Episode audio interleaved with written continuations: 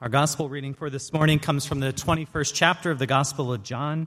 We'll be reading verses 1 through 14. After he had appeared to his followers in Jerusalem, Jesus showed himself again to the disciples by the Sea of Tiberias. And he showed himself in this way.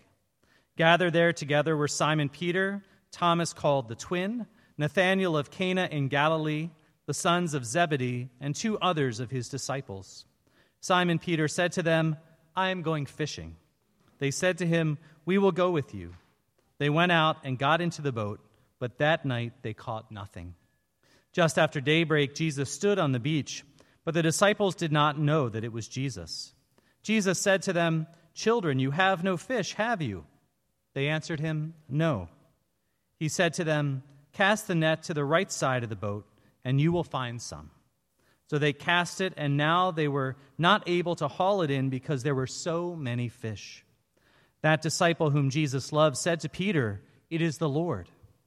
When Simon Peter heard that it was the Lord, he put on some clothes, for he was naked, and jumped into the sea. But the other disciples came in the boat, dragging the net full of fish, for they were not far off from the land, only about a hundred yards. When they had gone ashore, they saw a charcoal fire there with fish on it and bread. Jesus said to them, Bring some of the fish that you have just caught. So Simon Peter went aboard and hauled the net ashore full of large fish, a 153 of them. And though there were so many, the net was not torn.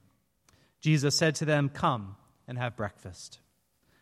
Now, none of the disciples dared to ask him, Who are you? because they knew it was the Lord. Jesus came and took the bread and gave it to them, and did the same with the fish. This was now the third time that Jesus appeared to the disciples after he was raised from the dead. Please be seated. Grace and peace to you from our Lord Jesus Christ. Amen.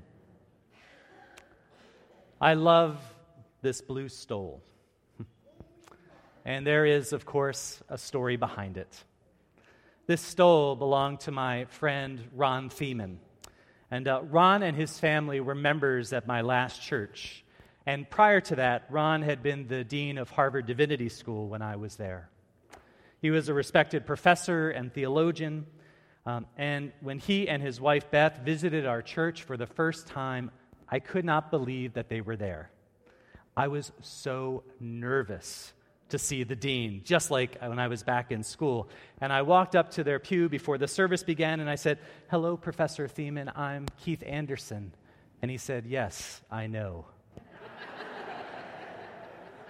I can't tell you how nervous I was in the pulpit that Sunday preaching in front of the dean. And I would be nervous in the pulpit for weeks after that, preaching in front of Ron. However, in very short order, Ron became a good friend and a mentor and a teacher. He counseled me in many ways. He invested in me and shaped me, affirmed me. He helped, helped me to see myself more clearly and compassionately. And the pastor and the person and the leader that you know me to be today is in large part shaped by Ron. About a month before I left that church to come here to Upper Dublin, Ron informed me that he had been diagnosed with advanced pancreatic cancer. And I couldn't believe it. It broke my heart that I wouldn't be able to be there for him and his family in that time. The, the very last time I saw him was when I went to take him communion at home because he was already too weak to come to church. Ron died several months later after I had arrived down here, and his family called and so I went back to Boston to preach at his funeral. And it fell during Advent, the blue season, and I didn't have a stole with me. And so his family gave me his stole, this stole, to wear at his funeral. And they asked me to keep it in memory of Ron. And I always wear it on the first Sunday of Advent to honor him.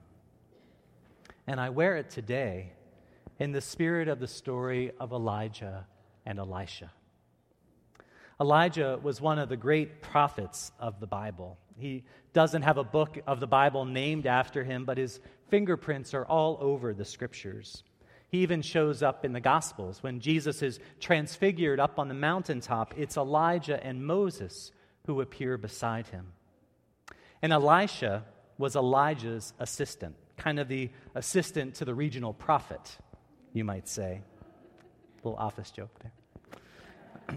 and the story goes that Elijah is about to conclude his prophetic work on earth and to be taken up into heaven. And people were warning Elijah that the time was coming, and Elijah saying, Be quiet, be quiet, I don't want to hear about that. And Elijah tries to tell Elisha to stay behind as he makes the round from town to town.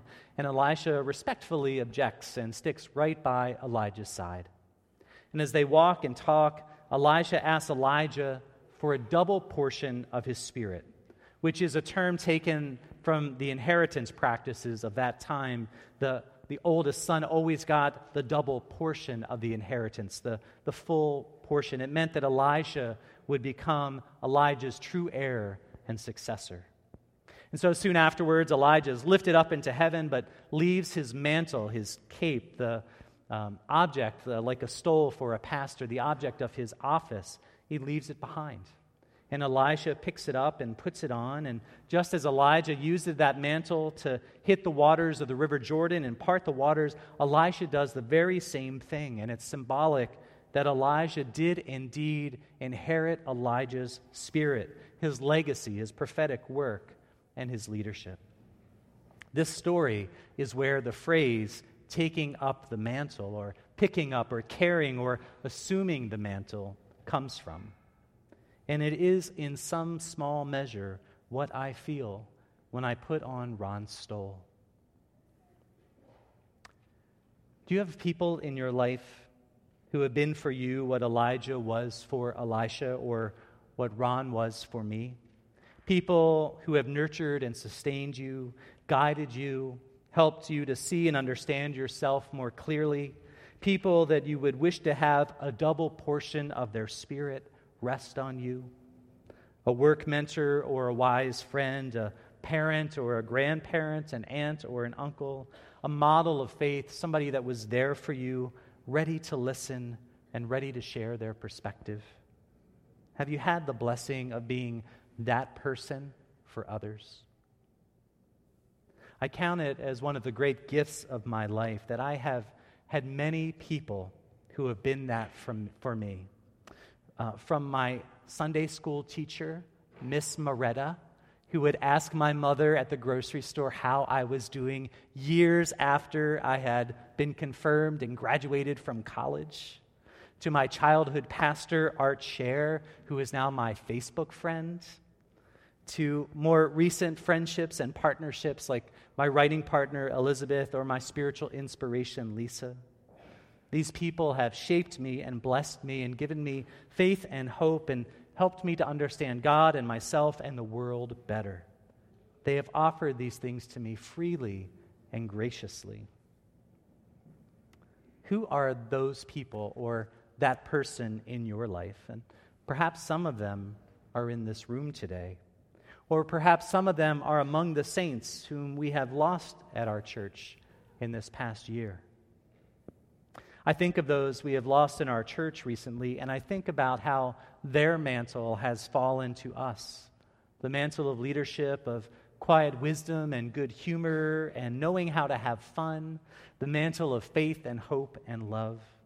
They, like Elijah, have gone into heaven and have passed the mantle down to us, just as it had been passed down to them from earlier generations, down from the founders of this church, all the way down from the disciples who, as we hear in our gospel, encountered the risen Jesus at the beach over breakfast. They saw him on the road to Emmaus, and their hearts burned within them with recognition. They saw him in the upper room where, they sh- where he showed them his scars. They saw him from Galilee to J- Jerusalem to Galilee, and those disciples told the story of the resurrected Jesus and lived his mission and passed it on and on and on. As one commentator says of the Elijah Elisha story, this scene of Elisha assuming Elijah's mantle as Israel's chief prophet portrays simultaneously the passing of a generation, the poignancy of parting, and the importance of maintaining a continuity of leadership. And that seems so much where we are as a community the passing of a generation, the poignancy of parting and the importance of continuity.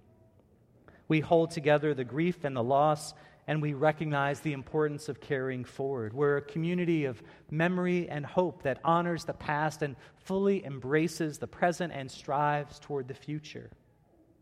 And it's important to remember in such times, as it was for Elijah and Elisha, that it is part of the cycle of life and faith. And it's important to remember in such times when our roles may be changing, when things feel different or unsettled, that our value is not derived and never derived from what we do, what we know, or our age. Whether we are old or young, knowledgeable or new to faith, our value is only and ever derived from a single source the baptismal font of God's love. It's grounded in our identity as baptized and beloved children of God. Our faith tells, tells us that our value, our worth, and our identity do not just come from what we do, but who and whose we are. That we're made right with God solely because of God's grace that we receive in faith, apart from anything that we do.